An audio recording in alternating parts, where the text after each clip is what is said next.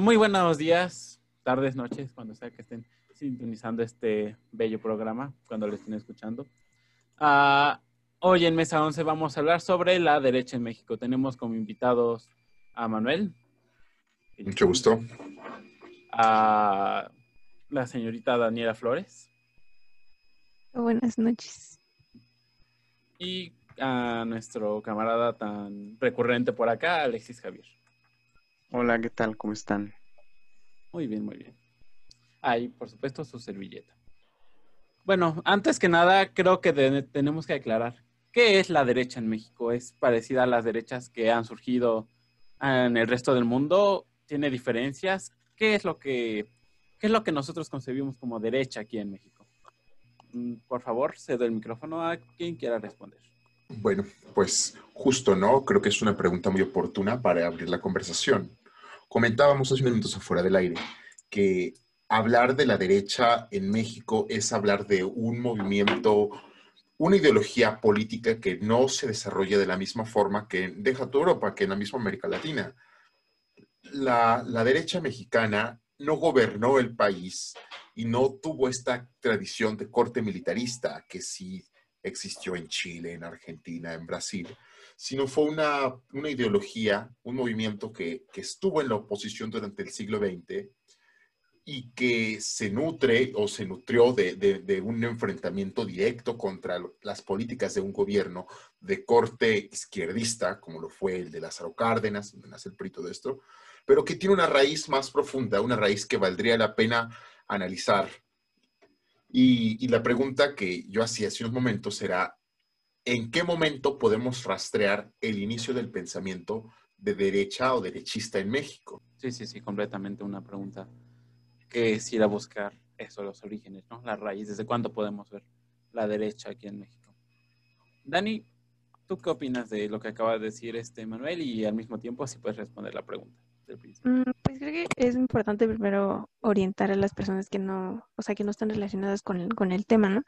Y que a lo mejor escuchan muchas veces decir, bueno, soy de izquierda, soy de derecha, pero realmente, ¿qué significan estas cosas? Recordar que estos términos fueron atraídos de la Asamblea Constituyente de Francia por allá en 1989, donde en el lado izquierdo se sentaron eh, los revolucionarios que pues que decían como que viva la libertad y los del lado derecho eran los que votaban por el antiguo régimen y los demás grupos conservadores, ¿no? Que pedían que se estableciera un orden antiguo y que pues regresaran a lo que eran antes. Entonces, aquí en México creo que se podría, o sea, hablando de partidos políticos actualmente, pues podríamos mencionar muchísimos, pero a través de la historia hemos pasado por, por demasiadas cosas, ¿no? O sea, demasiadas alteraciones. Podríamos hablar hasta de la influencia de la iglesia que ha tenido en nosotros desde la colonización hasta la cristiada, ¿no? O diferentes momentos así, pero me parece que, que México, al ser como un país que toma características que propiamente no tiene una forma política, que siempre como obtiene o, trata de imitar algunas cosas de otros países, ¿no? Y que obviamente las tomamos súper mal, las tomamos todas revueltas, tomamos nada más a los autores que nos convienen, ¿no? Cosas que nos convienen, ideas, pero nunca seguimos un, a pie de la letra un modelo político y pues no sé,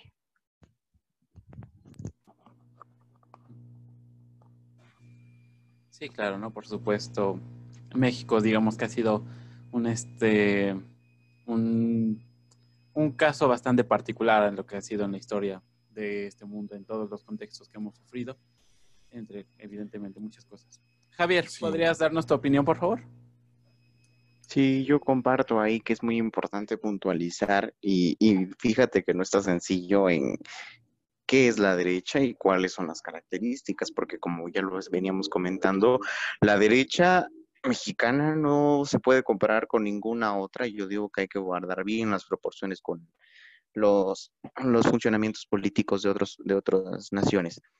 Eh, si bien yo una característica que rescato de la derecha mexicana eh, sería la constante presencia de la religión y bueno, cómo se sigue este, este dogmatismo, ¿no? Y que, que priva en la vida de los que se, manifiestan como parte de la derecha.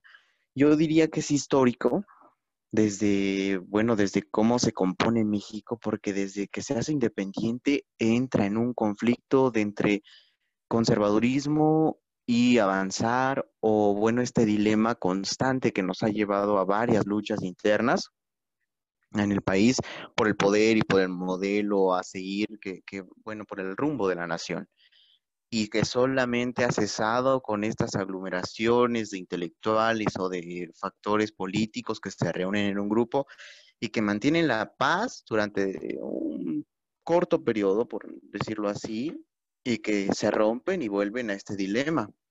Ya lo vimos ahí con el porfiriato y con el, bueno, la consolidación del Partido Nacional Revolucionario, después PRI, que, que, que sin esos puntos de de, de unión de intereses, se desatan las guerras, se desatan las luchas por, por las divisiones y los extremismos políticos, que es un grave problema histórico y recurrente en el país.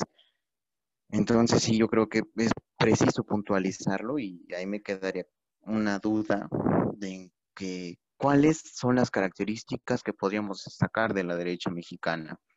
Yo su surgimiento no lo tengo precisamente claro, o sea, no es la misma de hecha la que tenemos hoy que la que teníamos hace, pues hace décadas, ¿no? O incluso hace años, porque precisamente los grupos que se consideran o los partidos políticos que se consideran de derecha han traicionado o han cambiado o se han, han modificado los principios que los hicieron surgir.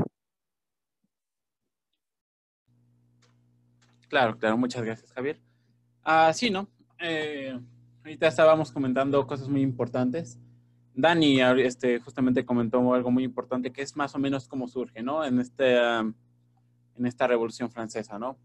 Este, podemos notar que aquí en México, como mencionó Javier, esta derecha ha, sido del más puro, la más conservadora, ¿no? O sea, más tradicionalista en cuanto a esos aspectos, llamándose esto de la religión, de lo de provida, etc, etc, etc, ¿no? Y... Sobre todo religiosa, ¿no? Yo creo que sería el concepto que, ambos rescatan y, me parece muy exacto, ¿no? Sumamente de tradición religiosa desde su origen, vaya, en la colonia, en la época. Sí, vaya, ¿no? Desde que llegaron católica, los desde que básicamente hasta desde de la Virgen, ¿no? No, bueno, políticamente más reciente con la guerra de reformas, el bando conservador que pelea para a favor de la iglesia, la cristada, las organizaciones como lo es el Yunque, como lo es esta, los, la Unión Sinarquista y más tarde Acción Nacional, que aunque no se definan como tal, como un partido eh, religioso, un partido confesionario, pues sí abrazan la, la democracia cristiana o como le llaman a, bueno, entonces, sí me parece, sí creo que es como un componente eh, típico de la derecha mexicana que la, une un poco más con la derecha, comparándolo con, con, una nación extranjera, con la derecha española, ¿no? Creo yo, este, con el franquismo en cuanto a, ultras y a ideologías que, que se formaron y que obviamente es muy distinta a las derechas más militaristas, más más fascistas, más de esta idea de la confrontación. Es un, en México la derecha creo que su principal característica es la religiosidad. No obstante, sería interesante saber si hoy en día, y rescatando lo que decía Alexis, ¿no? que muchos partidos han traicionado a sus bases y que hay un descontento y hay un cambio generacional, habría que preguntar si esta religiosidad sigue siendo un factor importante del pensamiento derechista en México. Por supuesto, importantísimo, ¿no? Pido que a todos. Pero eso es por momentos, ¿eh? ¿Cuándo no? O sea, no, porque, o sea, decir que la religiosidad así en, concreto me parece ahí complicado. No la religiosidad per se, pero sí porque, o sea, tenemos ahí una gran influencia en el mexicano y mexicana de a pie, o sea, del común.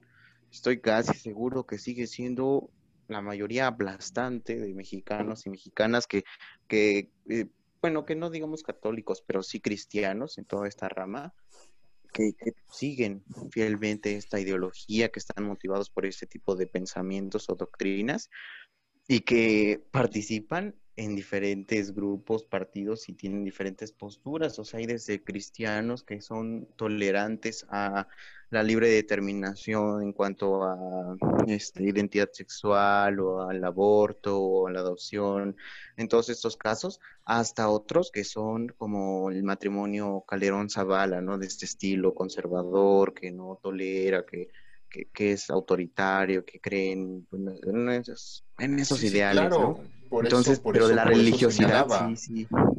O sea, por eso señalaba que las nuevas la nueva derecha o el nuevo pensamiento de derecha está desprendiéndose un poco de, esta religiosidad típica de la derecha históricamente mexicana. Y creo que ahí Daniela nos podrá explicar un poco más cómo el PAN, sobre todo, y la derecha en México siempre ha estado muy, muy unida, casi hermanada, con grupos financiados por la Iglesia Católica y por grupos ultracatólicos el mito de, el, bueno, uno de los grandes exponentes ¿no? de la derecha en México, que es Abascal, o sea, su relato es, hay una conspiración judío-masónico-comunista que está de que pretende destruir a la iglesia en México. El mito de la derecha que se opuso al PRI fue, el PRI es un partido anticatólico. La derecha construye su gran historia del siglo XX, por dar un ejemplo, en, esta, en, la cristada, en la lucha de, de defender la fe, de defender las buenas costumbres. Y aunque sí, la mayoría mexicana es abrumadoramente, la, mayoría es católica y cristiana, no todos lo profesan con la misma intensidad, vaya, ¿no? No todos son, no todos, no todos son practicantes, no así férreos de la religión. Y bueno, siendo un juicio de valor, pero me atreveré a decir que la gran mayoría de los practicantes más convencidos y activos, los militantes más activos de estas, de estas religiones, son de un pensamiento de derecha. Y eso explica por qué el PRI, a pesar de que dices tú que es un partido de izquierda, que yo difiero un poco con eso, sí fue por mucho tiempo, sí fue, muchas de sus políticas, muchas de sus posturas se han virrado, no virraron a la izquierda porque siempre estuvo ese, esa ancla, ¿no? Mm, le escuchaba en un, podcast de, Daniela que hacía la pregunta, ¿qué hubiera pasado si a Lázaro Cárdenas hubiera seguido Mujica? Pues, ¿qué hubiera pasado? Que un gran sector de la sociedad no lo hubiera permitido y se hubiera, hubiera, hubiera, hubiera, hubiera bloqueado, hubiera luchado como lo hicieron cuando metió el artículo tercero. O sea, es, ¿qué hubiera pasado si hubiera ganado? Ya sería otra historia, pero en un principio hubiéramos tenido una reacción, una reacción de una derecha que protege, que, estas, que protege su conservadurismo religioso influenciado por la iglesia. A ver. Sí, o sea, recordar que, como ustedes lo dicen, ¿no? La religión ha sido un parteaguas importantísimo en nuestra historia. Lo podemos ver desde el surgimiento de la independencia, las personas que se opusieron a esta, a, a este, la guerra de reforma, ¿no?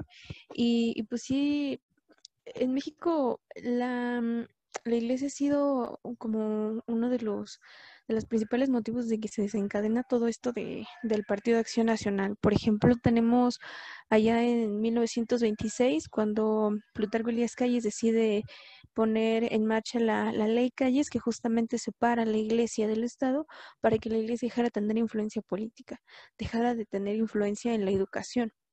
Y, cómo responde la iglesia a esto, o sea, los fanáticos religiosos, cómo responden los obispos, que no es tanto por defender la religión, o sea, es más porque las personas y la iglesia pues gozan del poder que tienen, o sea, gozan de los privilegios, del dinero que pueden sacar, de la manipulación que pueden crear. Entonces, cuando se, se expide esta ley Calles, este, pues inicia una guerra cristera. Aquí es donde los obispos, los sacerdotes se organizan para literalmente combatir físicamente al ejército mexicano, eh, para matar campesinos a los que ellos los consideraban herejes, o sea, no creían en nada y eran campesinos obviamente pues totalmente inocentes, no, no tenían nada que ver dentro de esta guerra, pero ellos dicen, ¿sabes qué? Pues eres hereje, no crees en, Dios y pues en nombre de Cristo mataron a más de, más de este, ¿qué, qué te gusta? Más de 50 mil personas, más de 50 mil campesinos inocentes, o sea, mexicanos. Y bueno, el punto, lograron que esta ley esté, pues como que se retirara un momentito. Pero esta gente no descansó hasta, por ejemplo, que Lázaro Cárdenas, cuando toma el poder y quiere hacer este, esta reforma al artículo tercero, que es el de la educación, que pone que, que tiene que ser laica, o sea, tiene que estar librada de todo de la, de la religión. Y aquí es donde otra vez este, estos, estos participantes que, que fueron los que asesinaron en, el, en, el, en la guerra cristera son los que se quieren unir otra vez para pues para marchar contra de cómo crees que una educación va a ser libre sin la religión, o sea, eso no puede pasar, no nos puedes quitar ese privilegio.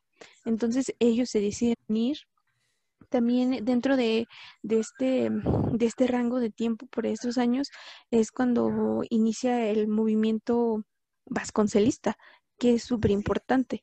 Y mencionar a Vasconcelos es mencionar ya una admiración que tenía el mexicano de a modelos este eh, fascistas, a modelos nacionalsocialistas. ¿Qué pasó? Necesito preguntarlo, este, o puntualizar esto. ¿Vasconcelos representan una ruptura del de la derecha religiosa en México o la continúa?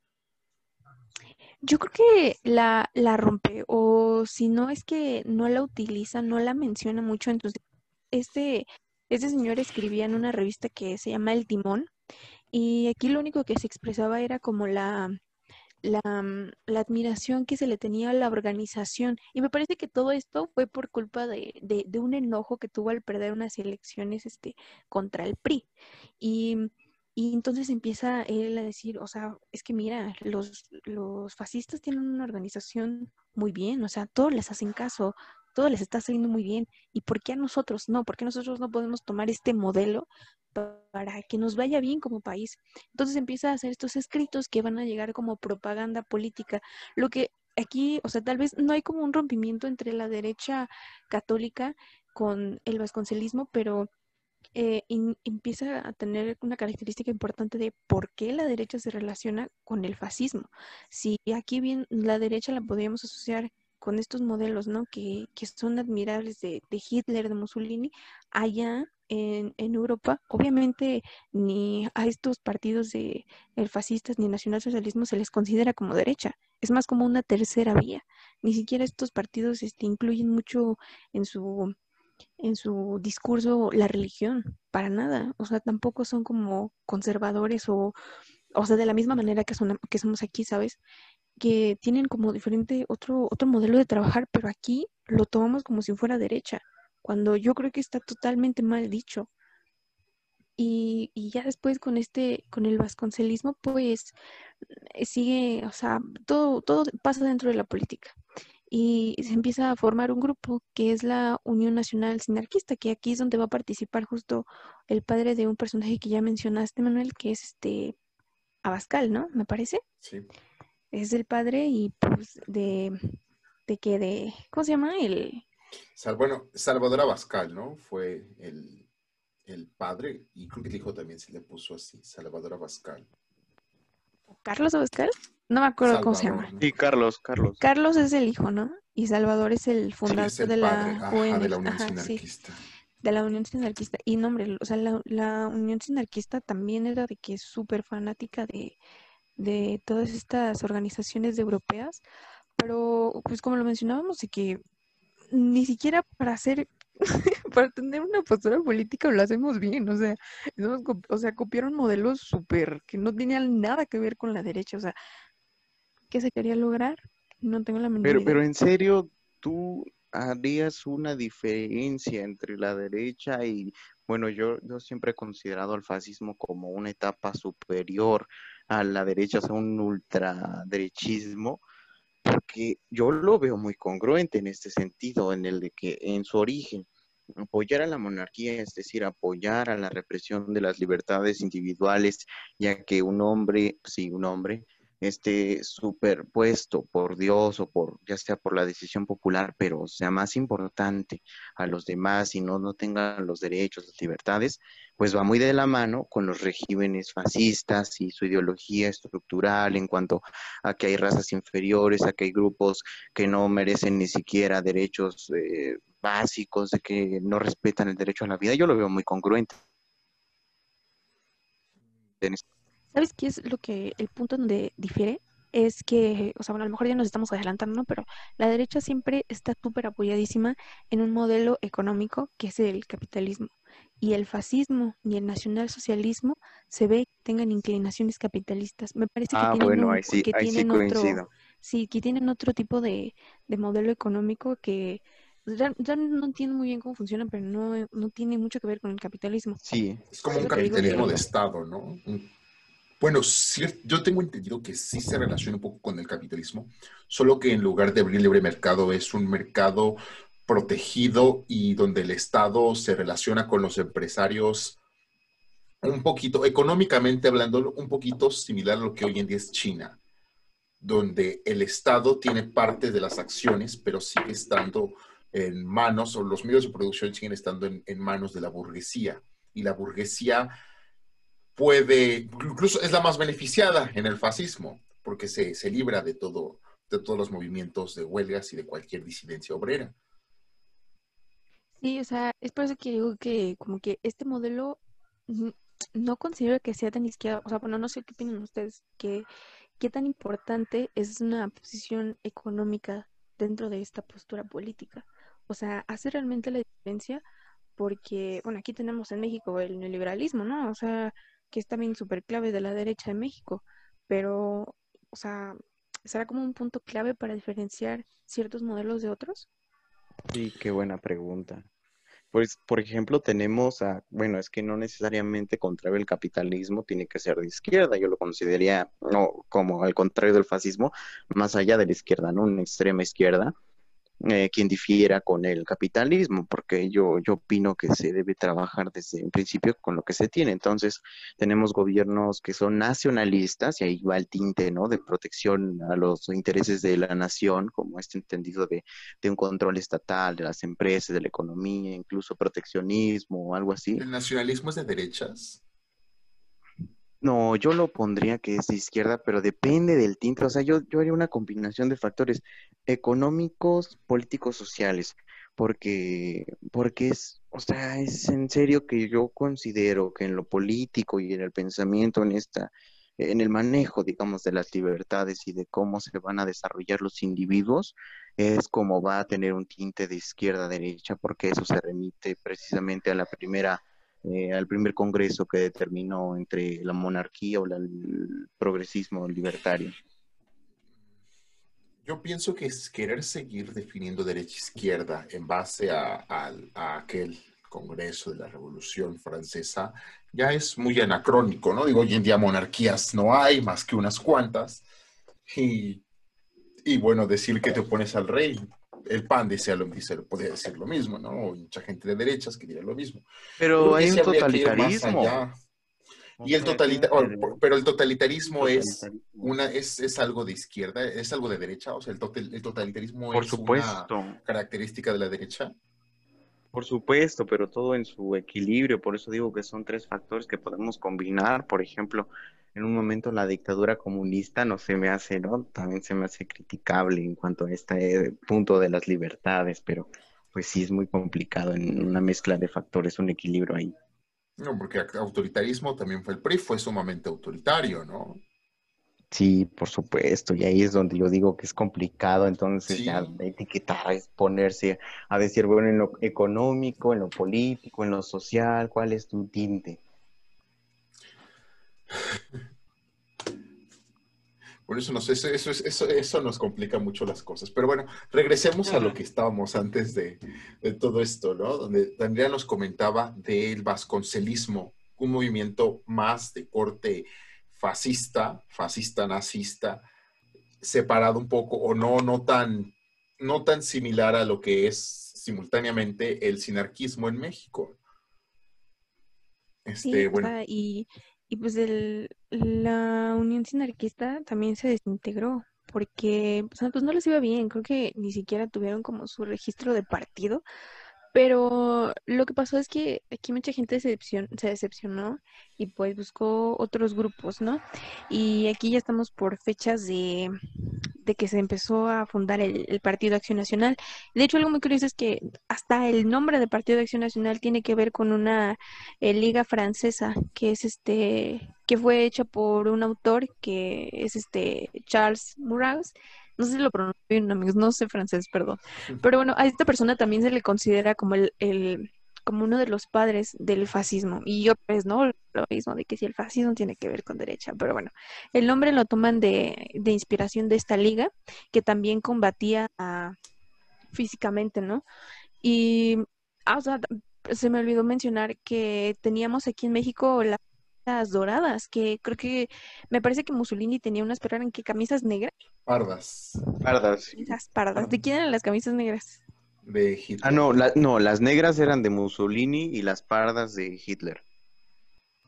Bueno, pues Ah, sí, teníamos, sí, sí, sí. Sí, sí, teníamos sí. un modelo igual, ¿no? Que eran las camisas doradas que combatían físicamente e interrumpían las marchas de izquierda, o sea, y esas personas no se detenían simplemente a hacer este apariciones, sino que, eh, o sea, golpeaban a la gente, la molestaban, y también eso es o sea, es como algo históricamente importante porque también nos vuelve a demostrar, ¿no? Que había como esta intolerancia a- entre posturas. Y bueno, ya cuando se disuelve, regresando a- al sinarquismo, se empiezan a juntar en el Partido de Acción Nacional. Eh, uno de sus creadores, este, por ejemplo, tenemos a, a Gómez Morín, a Elurdi, también eran súper fanáticos de, de los discursos que daba Mussolini, que daban todos estos grupos de, de Europa. De hecho, tuvimos hasta este intervenciones de, financieras de, de Franco, de igual que tiene, o sea, y teníamos este financiamiento porque se también se hacía propaganda de tinte fascista aquí en México. Había una revista que se llamaba y en este en esta revista participaban todos los integrantes que habían este creado al PAN. Y pues, ¿qué, qué dice esta revista? Esta revista era antisemita hasta morirse, o sea, en verdad era antisemita, se refería muy este horrible a, a los judíos, hablaba sobre que un poder absoluto y todo esto era copiando ideas europeas. Y pues el PAN sigue manejándose así desde su creación, nunca fue como eh, o sea, como que nunca alguien se lo preguntó, todas las personas que entraban ahí estaban de acuerdo con esta, con este pensamiento. También que recordó que aquí se vuelve a unir, el PAN se vuelve a unir. Si en algún momento de la historia de México se le olvidó que posiblemente la derecha se estaba yendo más por el lado fascista, en el PAN se vuelve a encontrar que también éramos religiosos. O sea, se vuelven a tomar como esas cosas que, eh, pues, muy conservadoras a base de la religión, de lo que dice la Biblia, de lo que dice tales cosas que está bien o que está mal moralmente, según quién. Y el PAN demuestra, demuestra todo esto, ¿no? Y obviamente ahorita no, no vemos comerciales ni propaganda del PAN donde hablen abiertamente de que admiran a Hitler, porque tuvieron que cambiar de hecho este discurso, porque si no, no hubiéramos tenido eh, en el 2000 a un presidente que es panista. Si siguen con este discurso, no se les iba a dar esa oportunidad dentro de la política en México. Entonces lo tuvieron que cambiar y pues ganándose así a los mexicanos a través del discurso. Pero entonces podríamos decir que el PAN primero fue de inspiración fascista y luego abrazó a los grupos fundamentalistas religiosos. Sí, yo creo que este también eh, porque había como descendientes de lo que fue la guerra cristera dentro de este partido, de sus primeros integrantes, y yo creo que ahí estaba como ambas cosas, ¿no? Al mismo tiempo. Estaba la Unión Sinarquista, que era fanática de, de Hitler, de Mussolini, pero también teníamos a exintegrantes de la religión, digo, de la guerra cristera, que también pues tenían estas ideas, ¿no? De ser fanáticos religiosos. Y son, es la combinación de las dos cosas del pan.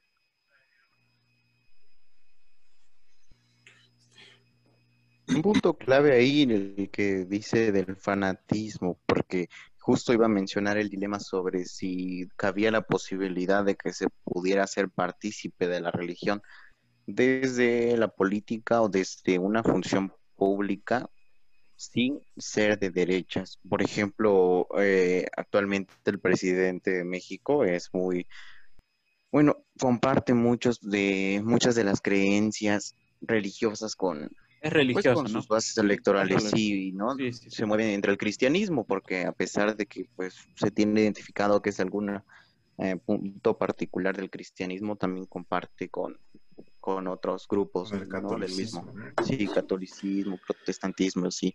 Entonces, eh, me parece importante que eh, marcar ahí la diferencia entre ser religioso no significa necesariamente ser de derecha, sino ser fanático, ahí cambia, ¿no? Cambia de postura. Yo, yo creo que hay una diferencia entre usar símbolos religiosos para hacer política, que es algo, en México lo vemos muy mal ¿E- por eso es de nuestra historia del laicismo. No, no, no es de derecha. Es, digo, hay una diferencia entre el hacer uso de símbolos religiosos para hacer política a hacer de la religión una política. ¿no? Yo creo que esa es la diferencia entre una práctica política, como digo, puede ser salir con una Biblia y jurar sobre la Biblia a la presidencia, por ejemplo, querer implementar una ley que prohíba comer carne de puerco. ¿no? Ahí Exacto. hay una ley, hay una diferencia. La tolerancia es la diferencia, entonces yo remarcaría, ¿no? Me parece, podría, pod- podría decirse que sí. Sí. Porque, por ejemplo, el presidente en reiteradas ocasiones, y otra vez como ejemplo, hace anécdotas o marca simbolismos con referencias bíblicas, Bíblicas. ¿no? Pero- Su discurso se mueve en torno a eso en muchos puntos y, no necesariamente yo lo catalogaría como de derecha, sino que yo digo que es un, eh, una herramienta política que tiene para acercarse a la gran parte de la base que le sigue y que es religiosa. Sí, pero este, justo es- este, estaba pensando, ¿no? Si que podríamos mencionar otro, otra característica de la derecha mexicana en esta, en esta similitud, de, ¿no? Del que por un lado se abrazó un discurso fascista, se abrazó esta admiración a los regímenes europeos totalitarios y que por el otro lado estaba esta religiosidad que, hay que, hay que, hay que dejarlo claro, ¿no? La religiosidad la profunda, el catolicismo mexicano ha sido de corte como aspiracionista, podríamos decirlo, de corte hispani- hispanista, ¿cómo le llaman? Bueno, de que defiende la, la hispanidad y, y la herencia española. Y justo creo que esa es una de las características, ¿no? El aspiracionismo, el pensamiento de derecha mexicano aspira a ser un país europeo aspira a tener prácticas y culturas de la Europa que ellos admiran. Y justo, este, ya no, sé si, creo que no, no, no lo ha comentado Daniela, pero mencionaba hace un momento a Lucas Alamán como el, el que inicia uno de, los, uno de los pioneros del pensamiento de derecha mexicano, pero justamente durante esta guerra de reforma, pues bueno, se trae a un príncipe francés para que gobierne y se pretende hacer de México. Ahí sí creo que era una derecha tradicional en el sentido este, francés, ¿no? Del concepto, que pretendían hacer de México una monarquía. Y hoy en día vemos que la derecha, la derecha neoliberal, pretendía hacer a México un país del primer mundo, capitalista, occidental, miembro de la OTAN en un futuro. Y, y no sé, no sé cómo vean esto. Pero bueno, quiero, quiero, quiero escucharlos y me gustaría también escuchar eso de Lucas Alamán. Creo que no, no lo has mencionado, Daniela, y me parece interesante. No, me parece interesante saber por qué. No, pues es que este señor fue cuando después de la independencia estuvo como súper así enojado de que, oye, debemos de regresar a, a lo, a nuestro régimen de antes de la independencia, ¿no? O sea, ¿por qué hacer la independencia? Y pues este señor es español, creo, pero sí tenía como que ideas de, de volver al antiguo régimen. Y aunque en sí no, no haya hecho como una organización como tal, como la conocemos ahora de las que hemos hablado, claro que me parece importante mencionarlo porque, quieras o no, ahí ya existía un pensamiento de, de que no se podía eh, obtener ningún beneficio de un progreso en manos de los mexicanos, sino que necesitamos, por ejemplo, la intervención española, necesitamos que alguien más nos viniera a gobernar, pero ya existía, ¿no? Este, pues este discurso. Una, profun- una carga profundamente racista y usando un concepto actual profundamente white ¿no? Como de, de, de los blancos tienen que gobernar a estos indios que no se saben gobernar y todo esto Supremacista, ¿no? supremacista. No, hombre, o sea, y ahorita que mencionas el racismo, o sea, no tiene nada que ver.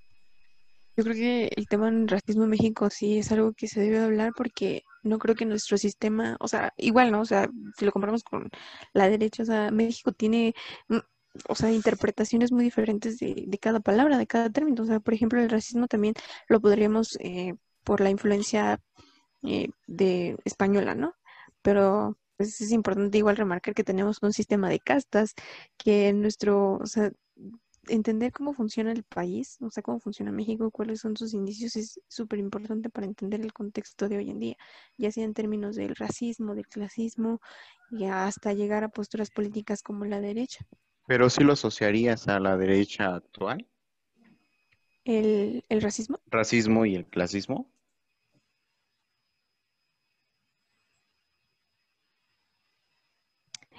Pues yo creo que todos vienen, o sea, dividir como los problemas en cada uno y no encontrarle su raíz común, que es el capitalismo, es lo que sí está muy complicado, ¿no? O sea, ¿o ¿ustedes qué piensan? Como separar los problemas de que, ok, vamos a atacar el racismo, pero apartado del capitalismo, o vamos a atacar el, vamos a hablar de- clasismo, pero separado del capitalismo, me parece algo, no sé, medio, medio sin contexto. ¿O ustedes cómo lo, cómo lo ven? No, bueno, pero o sea, en esa interpretación yo, yo he caracterizado, que- y sí tienes razón, es muy difícil separar esta, pues estos grupos que hacen todo un conglomerado de definiciones, ¿no? Porque, por ejemplo, quien se va por el extremismo económico del capitalismo voraz está íntimamente ligado, y nadie me lo reprochará, con un clasismo, con, bueno, con dejar a unos atrás ya sea porque el pensamiento diga que los que pueden sobrevivirán o porque no son aptos para la competencia y tal, pero se va a dejar unos atrás, se va a dejar personas eh, pues rezagadas, vulneradas, no se les va a considerar en la toma de decisiones porque aquí es pues que sobrevive el más fuerte. Y entonces sí, yo sí lo ligaría a la economía, pero precisamente estos dos puntos me hacen pensar en derecha. No precisamente en el capitalismo, sino en el capitalismo voraz y en el racismo y el clasismo. Yo pienso, y ahí se los pongo sobre la mesa como pregunta, si es que la derecha mexicana está ligada por naturaleza al clasismo y al racismo.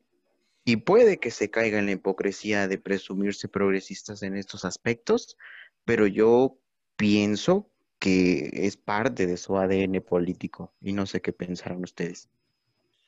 Yo pienso que sí, porque, o sea, al final, si asumimos que la derecha mexicana es conservadora, en el sentido que se sabe heredera de la tradición novohispana y por ende de este sistema de castas, sí tienen su ADN este racismo y este clasismo que, como lo comentábamos, ¿no? Que pretende, a, que aspira a ser europea, que aspira a ser esta, que se, se asume los, dirigentes de derecha como este grupo blanco criollo que tiene el derecho divino de gobernar una tierra de indios a los que considera ignorantes, a los que considera poco aptos para gobernar y es para autogobernarse. Y creo que esa sí ha sido una característica constante desde la época de la guerra de reforma, como lo, comenté, que se trajo a un príncipe extranjero para gobernar México por parte de este grupo de, dere de, de derecha, hasta más reciente en la época en la época actual donde vemos que los dirigentes del PAN, la gente más alta en estos grupos de políticos de derecha son blancos, son son de tez blanca, son de una de una tradición de empresarios o de este, ¿cómo se llama? de terratenientes, ¿no? Por ejemplo, por dar ejemplos, este Ceballos, ¿no? El jefe Diego, que era era hijo de, un gran terrateniente y traían es, toda esta tradición blanca, esa tradición colonizadora y criolla. Y al ser conservadora va a buscar conservar ese, esa estructura de castas que la ha beneficiado por mucho tiempo.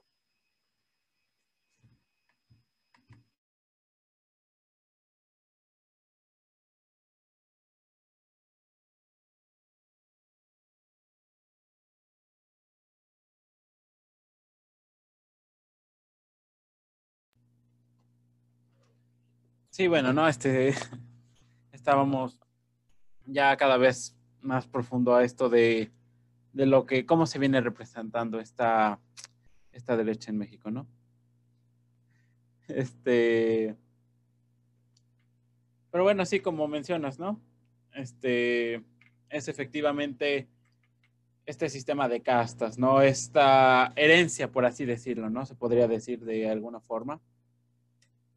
Y que simple y sencillamente a día de hoy se ve reflejado. Uh,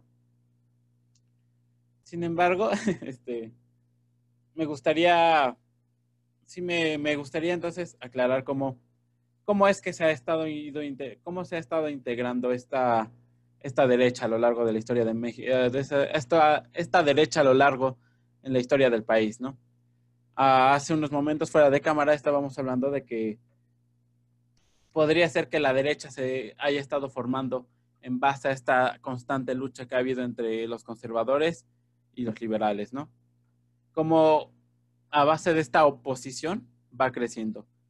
Pero creo que es claro que, en un, que hay un momento en la historia de México en la cual se llega a difuminar, ¿no? Con el PRI en el poder, que como ya comentamos, ha tenido este, o tuvo bastante autoritarismo, ¿no? Y aquí entonces me, que me gustaría preguntar, ¿cuándo fue que este PRI o el PRI de repente tomara cierta cierta connotación de derecha, como, como si esta derecha se hubiera infiltrado en el PRI. No sé si me explico. Hay una cuestión muy importante ahí. ¿Cómo pasa el nacionalismo revolucionario a convertirse en algo que bien puede empatar con el panismo y llamarse op oposición en un bloque unido? Sí, me parece importante eso. Eh, bueno, a ver, oh, muy complicado. Yo marco un punto en los presidentes priistas hasta Díaz Ordaz, con todo y sus errores y el autoritarismo que ya venía creciendo, que se rompe el nacionalismo revolucionario, que se rompe la protección a los principios con que se consolida el partido y con los que se le planteaba a la gente que hizo la revolución darle respuesta y atención a sus demandas. Hasta Díaz Ordaz termina el gran priismo que pues marcó hegemonía porque aún con estas formas autoritarias, aún con que no sabían todavía, o bueno, no, no caían en cuenta de que había más demandas sociales pendientes que se debían renovar los pactos que habían llevado a la revolución, pues estaban cumpliendo con algunos de los principios, los principios fundamentales que se quedaron en 1917 escritos. Sin embargo, llega un punto en el que estos, esta clase de políticos ilustrados, esta nueva clase alta política, llega y transformada porque, de nuevo, como fue en el porfiriato, no a no saber al no saber sobre la violencia y toda la sangre que costó la paz para consolidar el régimen, traiciona, traiciona el origen del partido y de la lucha y se cambia otra vez pues a ideales de un capitalismo voraz que, que primero yo quiero igual aclarar que el neoliberalismo a la mexicana no es el neoliberalismo en general, ¿eh? y es un neoliberalismo corrupto que está ahí pues metido, que no hay libre competencia en realidad, porque son monopolios de amigos, de fantoches ahí que se están cerca de esta clase es, Es, es, ahí, ahí, capitalismo de cuates, yo, yo considero que ya existía y, y tomó su, su principio con Miguel Alemán Valdés.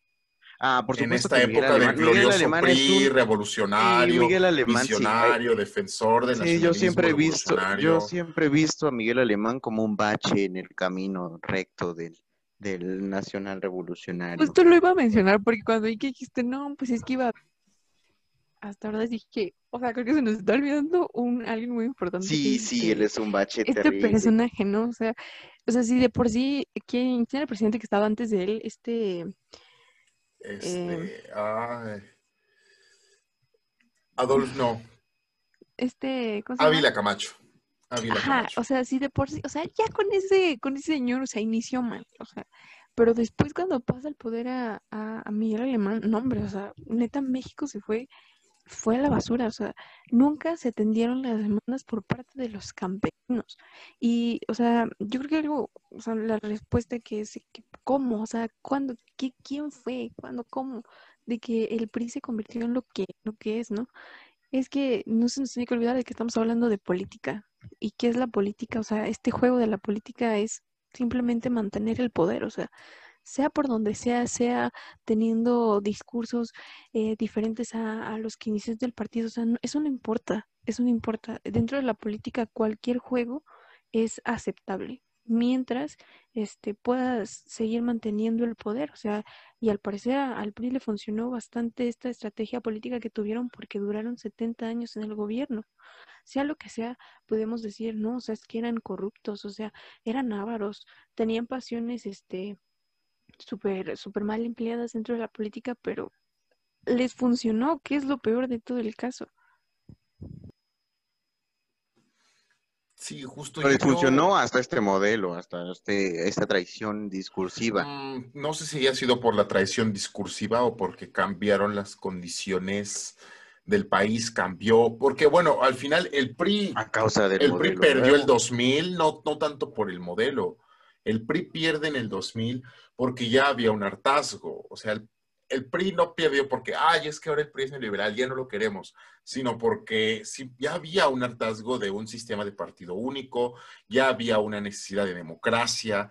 Al final mencionas a este, mencionabas a, Díaz Ordaz, y Díaz Ordaz se enfrenta al movimiento del 68, creo que yo creo que es uno de los grandes parteaguas para la transición democrática, y es que se rompe esta idea de, yo creo que sí, el 68 marcó el, este, Díaz Ordaz, no, sí, Díaz Ordaz, marca un final de una época priista, pero es porque termina la época en la que el PRI es un partido hegemónico, todopoderoso y, e incuestionable. Y aquí me, parece, me, me parecería algo como interesante, y es que Daniela comentaba de la tercera vía política que surge en Europa a través del fascismo y que no es ni capitalista ni socialista, que no es ni derecha ni izquierda.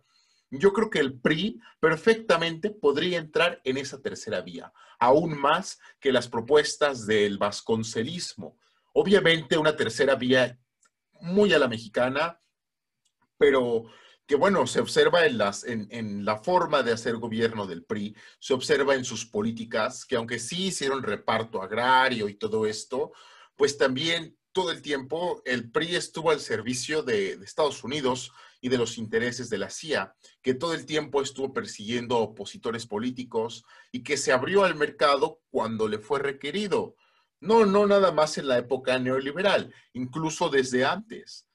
O sea, yo sí creo que podríamos hablar del el PRI, la tercera vía, y una derecha, porque al final el vasconcelismo, y ahí sí, no sé, no, no, no creo que este, este vasconcelismo fascista como tal sea el que haya marcado el rumbo de la derecha en México. Yo sostengo, sigo sosteniendo que la derecha mexicana ha sido más influenciada por esta tradición conservadora católica. Sí, obviamente se nutre de estas ideas, pero más se va más por lo, por lo religioso, y es el PRI el que, el que continúa con esta idea, con, con esta tercera vía, el que organiza las masas el, y lo organiza perfectamente a través del partido, algo muy fascista, a través del partido y a través de sindicatos charros, sindicatos controlados por el gobierno, y ese PRI es el PRI que yo creo pierde, que, que refieres, que pierde su, su poder en el, en el 68, pero este PRI del nacionalismo revolucionario, yo creo que si existió, existió hasta, hasta Cárdenas, si es que se puede decir que existió, y de ahí en más, pues fue solamente un símbolo. Es como el Lenin, ¿no? En la Unión Soviética. ¿En qué momento terminó el socialismo en la Unión Soviética? Pues a lo mejor, a lo mejor nunca estuvo ahí, o a lo mejor, no sé, no me tocó vivirlo. Pero pues así como la Unión Soviética inmortalizó a Lenin en en bronce, se hizo lo mismo en México. Se inmortalizó esta idea del nacionalismo revolucionario, cuando en realidad o en la práctica, pues nunca estuvo ahí. No, por supuesto que me refiero en gran parte discursivamente, ¿no? En, pues de parte del discurso de atender a los principios y por lo mismo es a lo que yo refiero en que transmutó ahora en el obradorismo, ni siquiera en Morena, fíjate, ¿eh? obradorismo.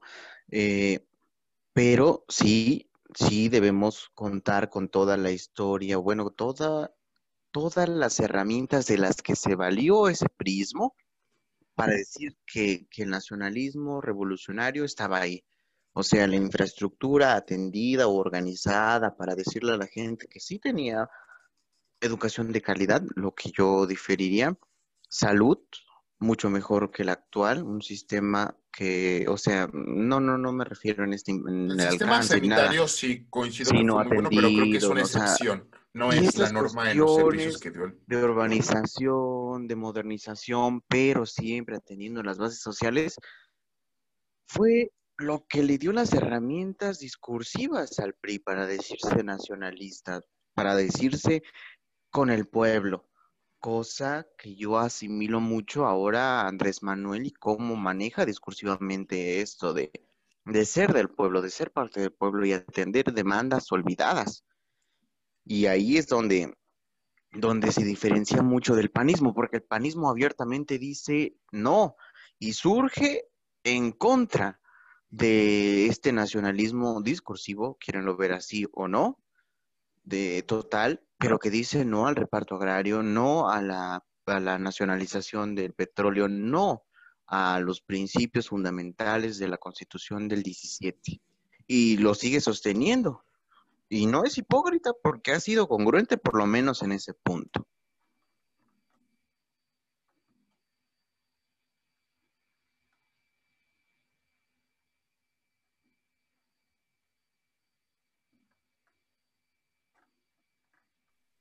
No sé qué piensen.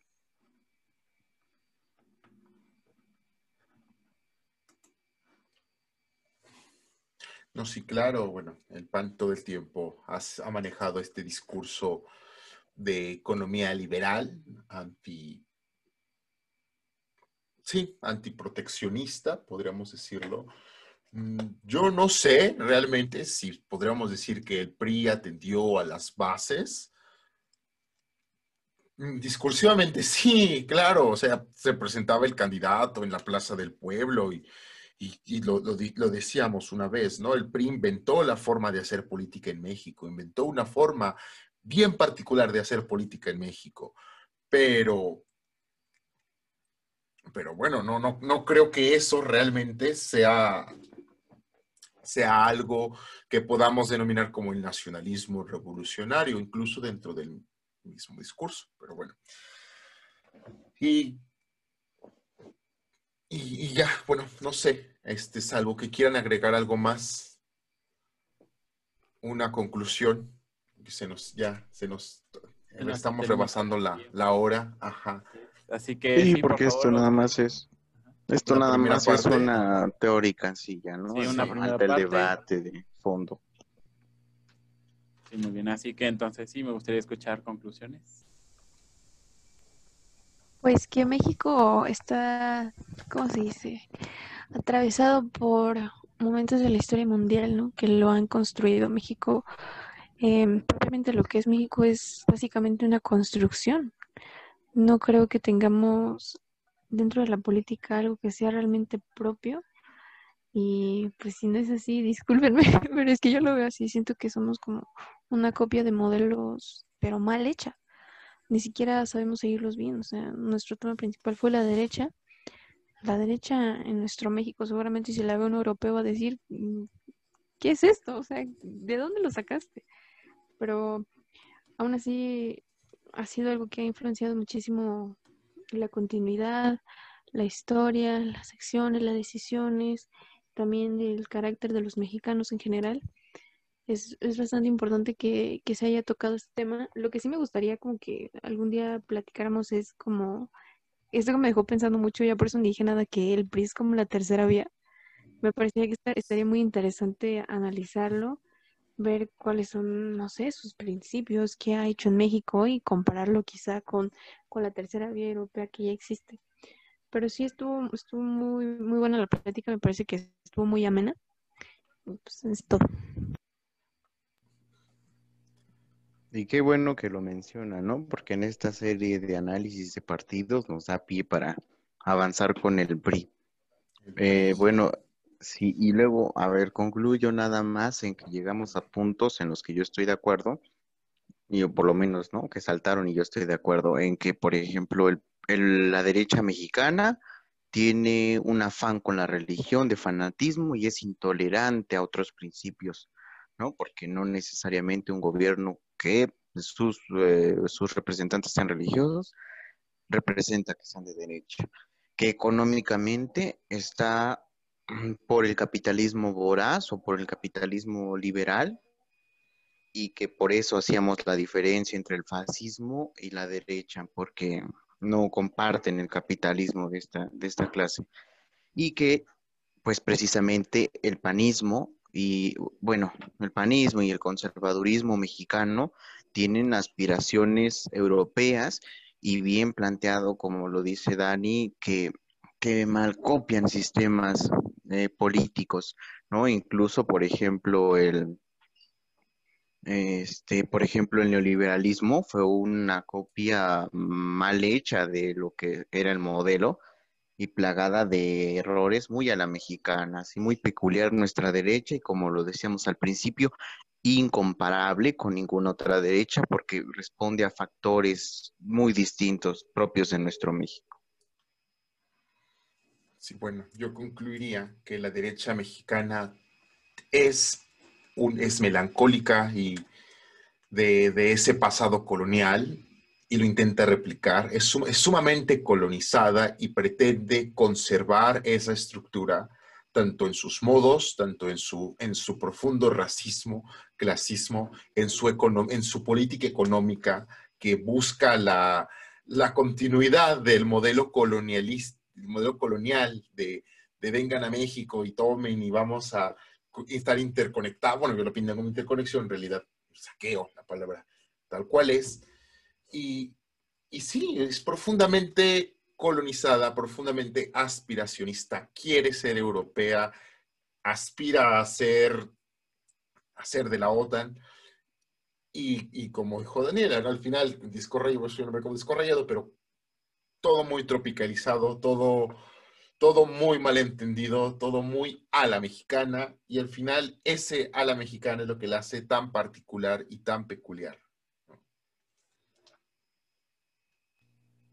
De acuerdo, oh, muchísimas gracias por, sintonizar. Antes de irnos, ¿dónde los podemos encontrar? Sus redes sociales, por favor. Si es que cuente con alguna, claro está. Manuel. bueno, a mí saben que pueden encontrarme en Instagram como arroba jmvélez. Ahí pueden encontrar fotografías de, sobre todo, así digamos, intento de fotografía artística de paisajes y cosas así. Y si ya quieren escuchar a lo mejor un poquito más de lo que pienso, en Twitter como arroba Cimecronopolis. Muchas gracias, Javier. Gracias. Eh, bueno, a mí en Twitter es la única página en la que yo me dedico a debatir, a poner mis posturas, como arroba Javier Esperanza, solo que en vez de la última A es una Z, doble Z. Y pues en este espacio que ya es recurrente, les agradezco mucho la plática. Gracias a ti, muchas gracias a ti. Dani, ¿dónde te podemos encontrar? En mi Instagram, que es arroba chicuey-atl. Este, y pues yo también hago podcast, lo pueden buscar en Spotify eh, como Historia de México por Daniela Flores. Y pues nada pues por supuesto habrá que echarle un ojo. Muchas gracias por participar, siempre es bienvenida.